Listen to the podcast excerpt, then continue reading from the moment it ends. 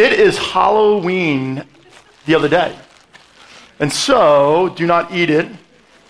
Hand it out. I want to give all of you a piece of candy. Now, as you know, yeah, just kind of hand them out, chuck them at people, whatever you want to do. Okay?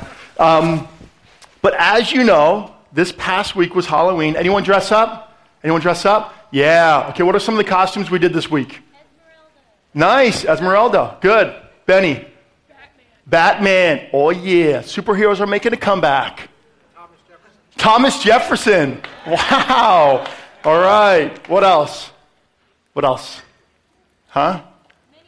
Minnie Mouse. Nice. Karate person, because I went karate. Nice. Karate person. Hi-ya. I was a psycho Alabama fan. That's what I, Roll Tide. So while I was at the trunk or treat, I was a crazy Alabama fan because that is the only team that I can root for that wins all the time. Okay? My Jets don't know how to win, but for some reason I cannot divorce myself from being a fan. It just drives me nuts. I mean, every week the Jets are on. Sue's like, what's going on in there? I'm like kicking the wall, chucking the TV. The dog's running for its life. The lizard's hiding in its little pen. The kids know stay away from daddy. But Saturdays are a good day because all we do is Roll Tide. But hey, as you know, there's always something with the candy. So Do me a favor. If you are a chocolate lover, enjoy the chocolate. I know some of you are like, you do not know that I'm not a chocolate fan. And I'm sorry that I didn't bring you Twizzlers or anything, but maybe next week.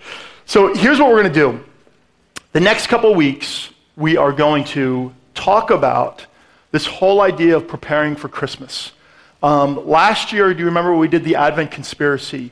And what we challenged our church to do was rethink Christmas, to not be consumers, but being able to produce life in those who need it.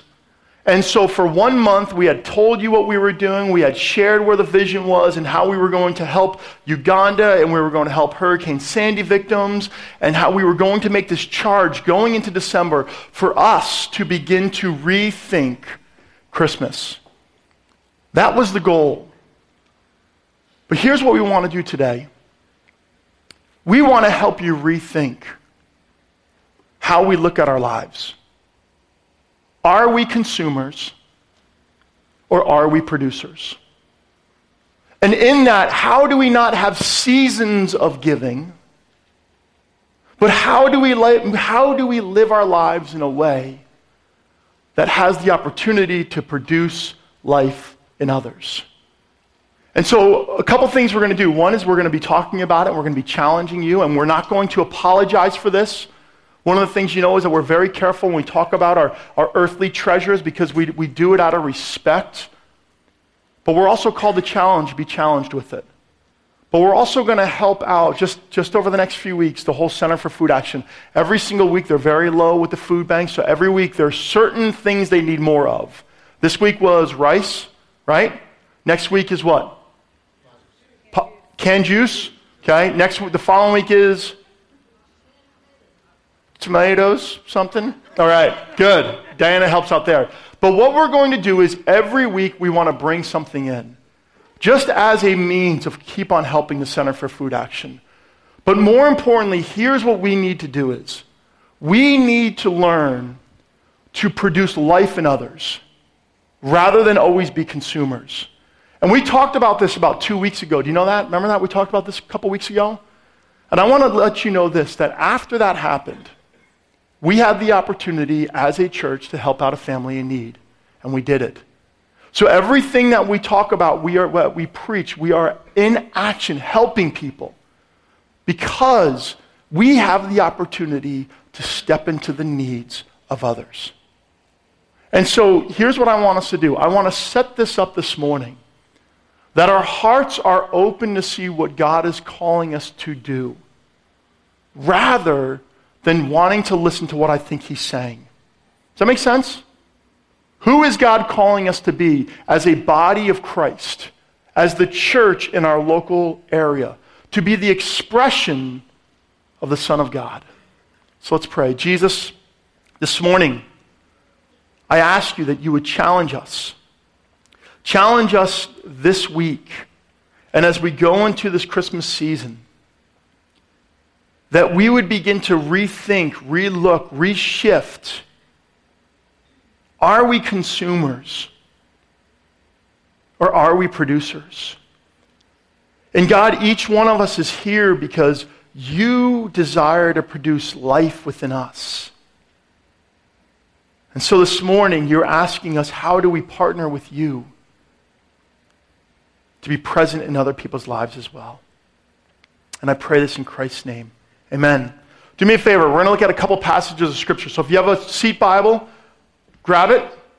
I want you to follow along with me in Mark chapter 10. Turn with me to page 607. 607. 607. There's going to be three passages that we're going to look through.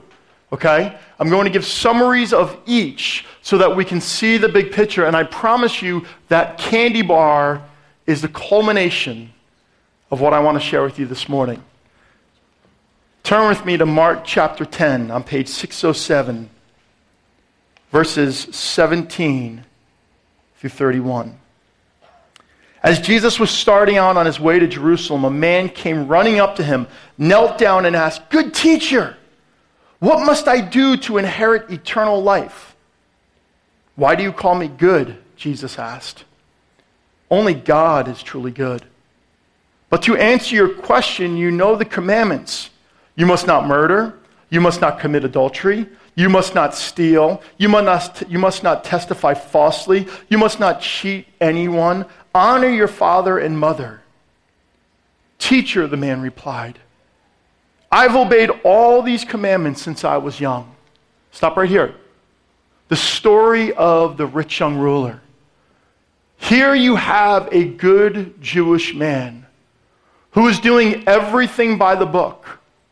And more than likely, this man was watching Jesus from a distance, because to automatically attach yourself with Jesus meant that you were attaching yourself with this new movement of God that either made you understand who he was, as other people were telling you who he was not. And so here was a man who was more than likely watching from a distance. He saw the miracles, he saw the deliverances, he saw all of these wild and crazy things, but he also heard a teaching that he wanted to attach himself to. Something that was bringing new life to the Jewish community. And not just to the Jewish community, but to the Gentiles. And as he's watching and watching, he's thinking, I need to know more. I've been obedient. I've honored God. I've done all of the right things, but I still feel that there's this void missing. You see, this man probably did not have tons of baggage. He just was your good old boy, doing the right thing at the right time all the time. But even those individuals still have holes in their hearts that need to be filled. And he says, what do I need to do? And Jesus, knowing his heart, he challenges him and says, keep the commandments. And he says, I have. I've never stolen, I've never cheated, I've never done any of these things. I've done everything by the book. Looking at the man, Jesus felt genuine love for him. Don't you love that? It doesn't say that Jesus felt genuine concern, or didn't find genuine fault, or didn't look at him with shame. But when I read this passage, I almost think that Jesus gets his little Jesus smirk on. And he looks at him with genuine love.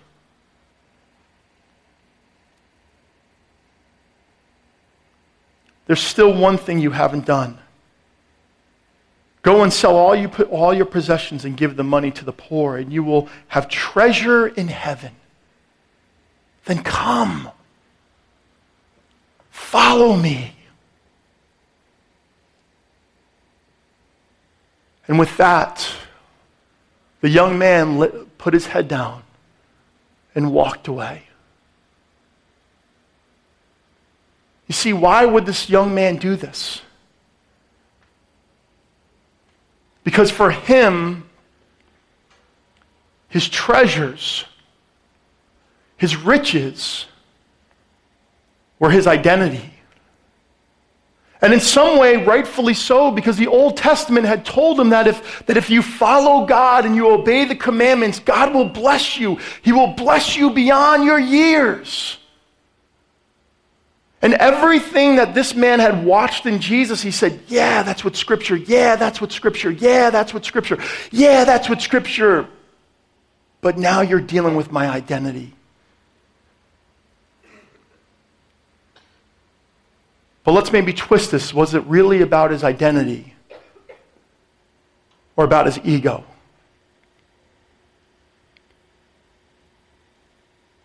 And this was the tension that this young man had.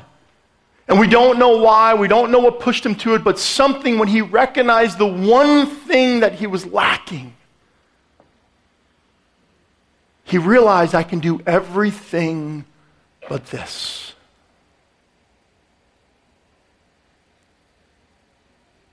For this young man, his faith was based on an obedience, I consume. In my obedience to God, God will allow me to be blessed for myself. Because as this young rich ruler looked at others who lived in poverty or sickness, he saw fault. You see, all Jesus was doing was with the condition of this man's heart. You see, here's the tension of Scripture. This is the biggest tension that all of us have with Scripture. And it's for two reasons. One, whenever we talk about money, whenever we talk about our wants and desires, we are either being fed up with being manipulated by the church. Amen? Come on. Amen? Right? We are sick of seeing these people on TV. We are sick of seeing these huge things being built and nothing happening in the community, and we don't want to get sucked into the manipulation. Or it's too close to home. It's too close to home. Because so much of our security deals with what I have obtained and the comfort that I'm able to build. But you see, here's something funny. Do you know this? That Jesus talked more about money than heaven or hell combined. The only thing that he talked more about money was the kingdom of God. Seriously, let me give you a couple statistics, a few things. First, 11 out of the 39 parables talk about money. 11 out of the 39 parables have illustrations concerning money. And one of every 7 verses in the Gospel of Luke references finances. So why would it be that one out of 7 things that Jesus has talked about deals with our possessions? And here's why. When we talk about finances and our ability to gain, we're actually talking about what our hearts desire most. We cannot, when we look at Jesus, we cannot separate the two because both go hand in hand. The way we handle our finances is what and how we value things most. And Jesus knows that. He knows the condition of the heart because of two reasons. One is security, and two is ego. And that's for all of us, including myself. I mean, think about it. When you are struggling with something or you're having a hard day, what do you want to do? Go spend money. Go shopping. Buy something to make yourself feel better. And Jesus is saying that when you deal with your finances, you are actually dealing with the condition of your heart. I hate that. I hate that so much because now Jesus is just getting a little too close to home for me. Turn with me to a parable real quick. It's found in Luke 12, Matthew, Mark, Luke. Luke 12. Let's read this parable real quick. Page 625. Luke 12, verse 16 through 21. Then he told them a story. A rich man had a fertile farm that produced fine crops. He said to himself, "What should I do? I don't have room for all my crops." Then he said, "I know. I'll tear down my barns and build bigger ones. Then I'll have room enough to store all my wheat and other goods. And I'll sit back and say to myself, 'My friend, you have enough stored away for years to come. Now take it easy, eat, drink, and be merry.' But God said to him, 'You fool, you will die this very night. Then who will get everything you worked for?'" You see, here we come back to this whole idea of a parable about the condition of our hearts. Jesus uses the parable of another rich young ruler who is striving for comfort, for storing up, not for a safe day, but so that one day he can eat, drink, and be merry and step away from the normalcy and heartache of life. Now let's be honest. That is our American dream. Correct? You see, the problem is that when we look at the American dream from the very beginning, the American dream was not to eat, drink, and be merry. It was to find a place that people were not living in oppression, spiritual oppression. But the oppression that we live under now, all of us, including myself, is the oppression of financial needs. And for all of us, in some way, we have done this. We build up our storehouses, thinking that that is our saving grace. But here's what Jesus says. He says this in Matthew chapter 6, verse 19 through 21. He says, "Do not store up treasures here on earth, but store up treasures that will last for eternity. Treasures in heaven." You see, when Jesus talks about finances and he talks about how we handle our finances, never once does he say that our finances are bad, that money is evil, that the dollar is a symbol of the devil.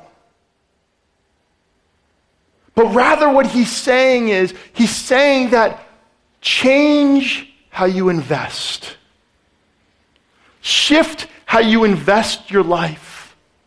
You see, because every investment desires a gain, right?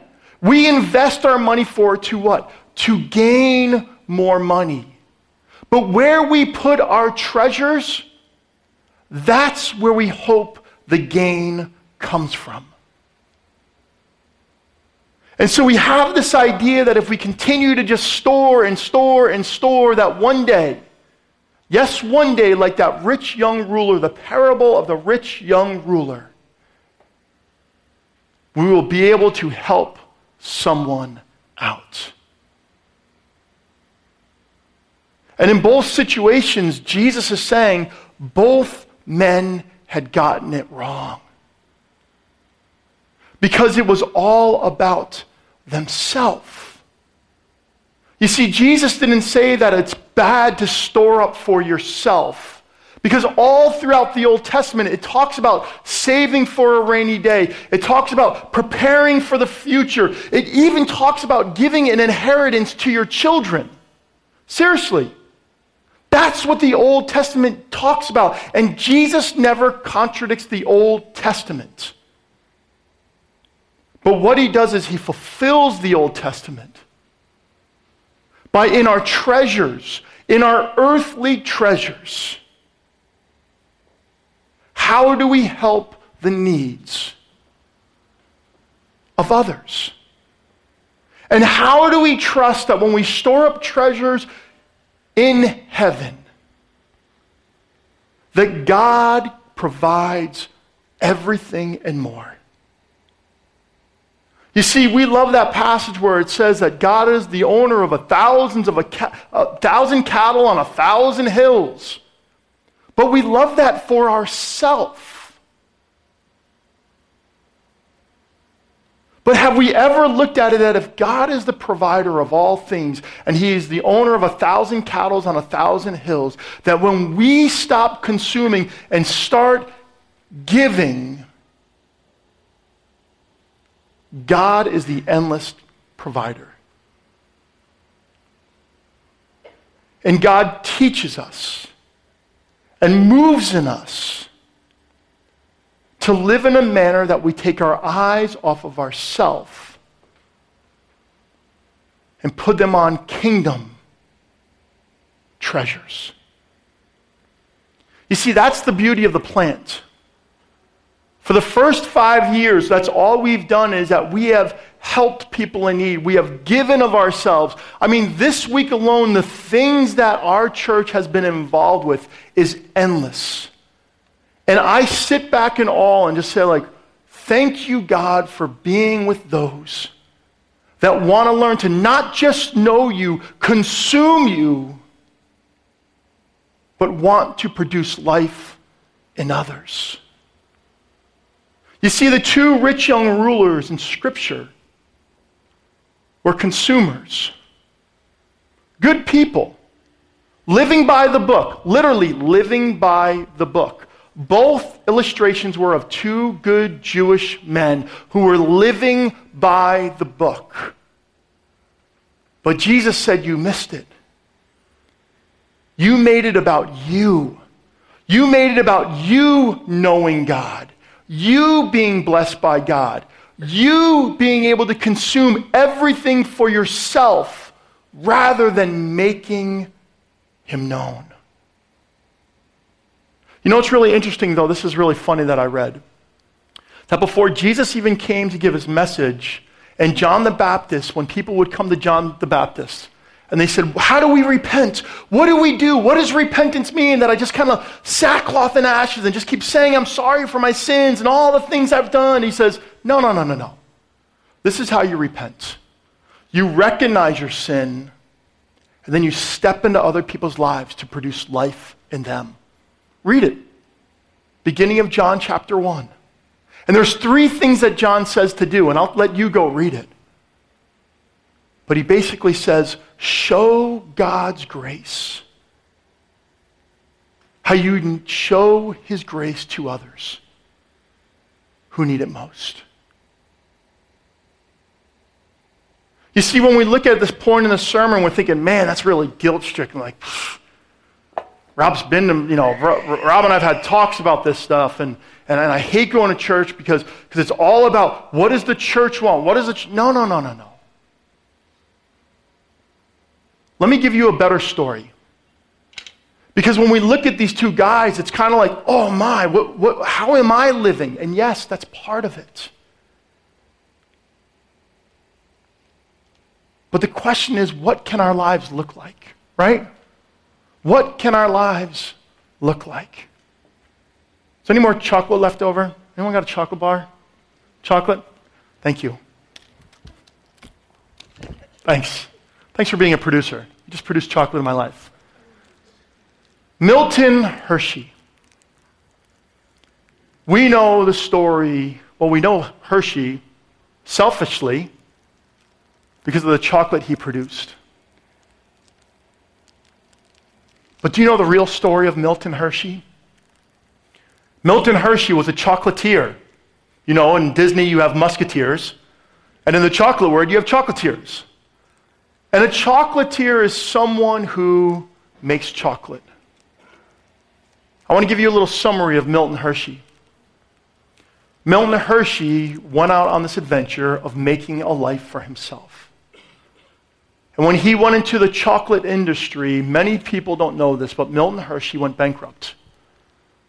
And for the first huge part of his life, He tried to master a craft in which he failed in. He went bankrupt. He lost everything. And he continued to push in the calling that God had for him, which was making chocolate. And one day, after he went to Chicago, he got it, and it clicked. After he went overseas, he clicked, and everything started coming into full circle, and everything started happening, and next thing you know it, he is in this movement of being the Willy Wonka of chocolate. To the point right now that when you go to Hershey, Pennsylvania, you recognize a couple things. First, the town is named after him. Second, they have this amazing amusement park. And third, there's a factory that is continuing creating the chocolate that we have loved for the past 100 years. But there's some things about Milton Hershey that we do not know. One is that he was a struggling human being just like us. Two is that he was a follower of Jesus. He wasn't a churchgoer, he was a follower of Jesus. And what he set out to do from the very beginning of his journey of being a chocolatier was to produce life in others. And as his company grew and grew and grew, he kept bringing in more and more employees. And the thing that they said about Milton Hershey is that Milton Hershey took care of his employees better than any other company in the U.S. at the time. Most companies back there had child labor law, all these child labor slaves and all those things, and people were paid poorly, but Milton Hershey paid his employees good and better than everyone else. And Milton Hershey looked at the community that he grew up in, and he said, they need a church, they need a school, they need homes. And he built a whole community for his workers. But you know what else Milton Hershey did? He did two things. He built one of the first high schools in the poorest areas of the country. Second, where any little boy that needed to be adopted, he brought them in as his own. He didn't have children. And he built an orphanage that had schools to it.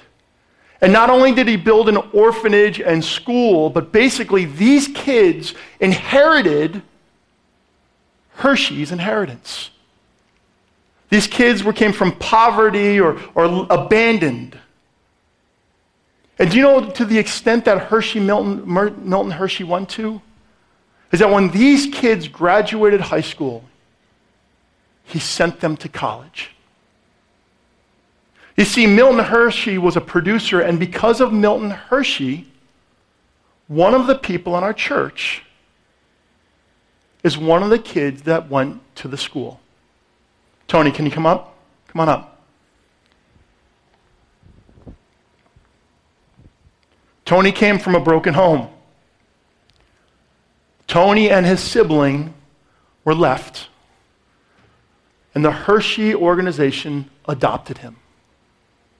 And I just asked Tony if he could just share a couple stories about his experience and what he knows about Milton Hershey. I'll try. But he was a great man. You gotta speak into it. He was a great man. I lived in Brooklyn. I was before I was 2 years old. My father was alcoholic. He left home. Me and my younger brother, and my mother had no job, and it was not good. So we went to Catholic charities and boarding schools one after another, right up until I was in 8th grade, and I really hated all of it. I had no friends. Everything was different. Finally got into 8th grade, and a couple of people in my class in Brooklyn were 3 years older than me because they spent the last 3 years in 8th grade, and I fell into that crowd and, you know, the smoking and the hanging out on the corners, and it wasn't good. And my mother, through a friend, heard about Hershey. She took me there with my brother, and they recognized that I was going nowhere, and they admitted me to the school.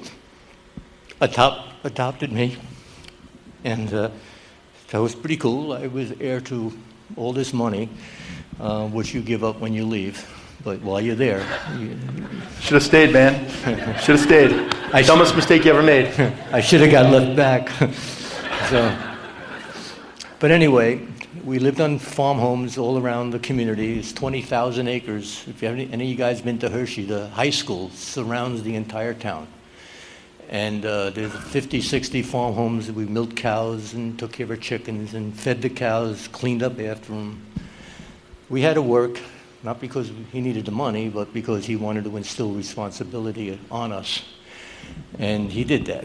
And it was really my home for a long time. And 4 years it was. And when I got adopted, it was kind of funny. The government sent the Social Security money to the school because my mother was no longer my guardian at all. So the school took all my money, all my mother's Social Security money.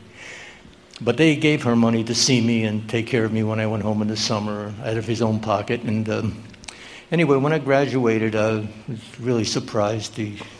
After giving me clothing and food and education and braces and whatever for my whole life, he gave me back all that Social Security money. He didn't take it. It was mine. And he gave it to me. I share one story about Hershey, which to me kind of sums it up. In the 1930s, like every place else in the world, in this country, people were out of work, the Great Depression. Hershey was known as the town that knew no depression. Why? Because even though people were getting laid off, Hershey took his own money and he built the Hershey Sports Arena and the Hotel Hershey up on a hill behind my high school. And he wanted to keep everyone in his town, his employees, and the neighbors working. And one day, he got a phone call from his foreman up at the hotel where they were digging the foundation for the hotel. And the foreman said to him, "Mr. Hershey, you have to come up here and see this thing. We got this new steam shovel." Steam shovel, 80 years ago. No one has ever seen a steam shovel, especially the people out in Hershey, Pennsylvania. So a lot of the people from the town were there, and Hershey drove up, and he's marveling at this great thing, and his foreman is so proud of himself for this huge new modern piece of machinery. And he looked at Mr. Hershey and said, "Mr. Hershey, this machine can do the work of 40 men." And Hershey looked at him and said, put his arm on his shoulder and said, "Well, thank you. Get it out of here and hire me 40 men." Mm. He cared nothing about the money. He lived a life like we all live here. In today's dollars, he's probably a billionaire, would have been a billionaire easily. He lived like us. He gave it all away. The high school is now, it's not a high school, it's a home. We were homeboys back then. It's now the world's largest children's charity. Nobody's ever heard of that. He just gives it away, and he's not looking for recognition. So anyway, I left Hershey. I moved on. I was kind of inspired, and I had my ups and downs through life. And I eventually, it took me 10 years, but I went to college, and I could have never done that without him helping me. And I hopefully, as I move forward, I'll continue to change the rest of my life. And if with hopefully the support of my beautiful Betty and my beautiful daughter Amanda, I can lean on them and continue to try to change and be a better person. But the inspiration came from Milton Hershey. Mm. That's my life. Not much, but that's it. Amen.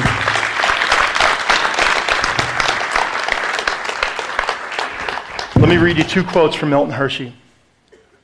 Two quotes. "I am a Christian in the only sense that Christ wished anyone to be, sincerely attached to his doctrine in preference to all others. Love the Lord your God with all your heart, mind, soul, and strength, and love your neighbor as yourself.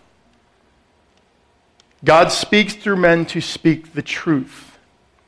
Our hands do his work here below. Voices and clean hands to make liberty and love prevail over injustice and hate." Milton Hershey. You see, here's what Milton Hershey understood. That his vocation was his gospel vehicle. His vocation was his gospel vehicle. And this didn't happen when he was 60, 70, 80 years old. This began as a young man, saying, as God gives, I will give away. And we as a leadership team started this church to see the movement of God happen both locally and globally. And from day one, we have said we are going to learn to give. And I believe this. Just like Milton Hershey knew that one of the first things that he needed to build was a church, is that God uses the church, the people of God, as the primary vehicle to help those in need. God uses the church as the primary vehicle to help those in need. And we here want to start a culture of no longer being consumers, but producers in the lives of others. And as we go into this Christmas season, we want you to partner with us. Continue to partner with us in what God has in store. I loved it 2 weeks ago when we talked about this, that our team just said, hey, who can we help? We're sending this challenge out to people. Who can we help next? That's how we want to go into this Christmas season. Not for a one-month ordeal, but for a lifetime of giving life to others. Let us not be consumers, but let us move forward into this Christmas holiday season as producers, and let us partner together. Let's pray.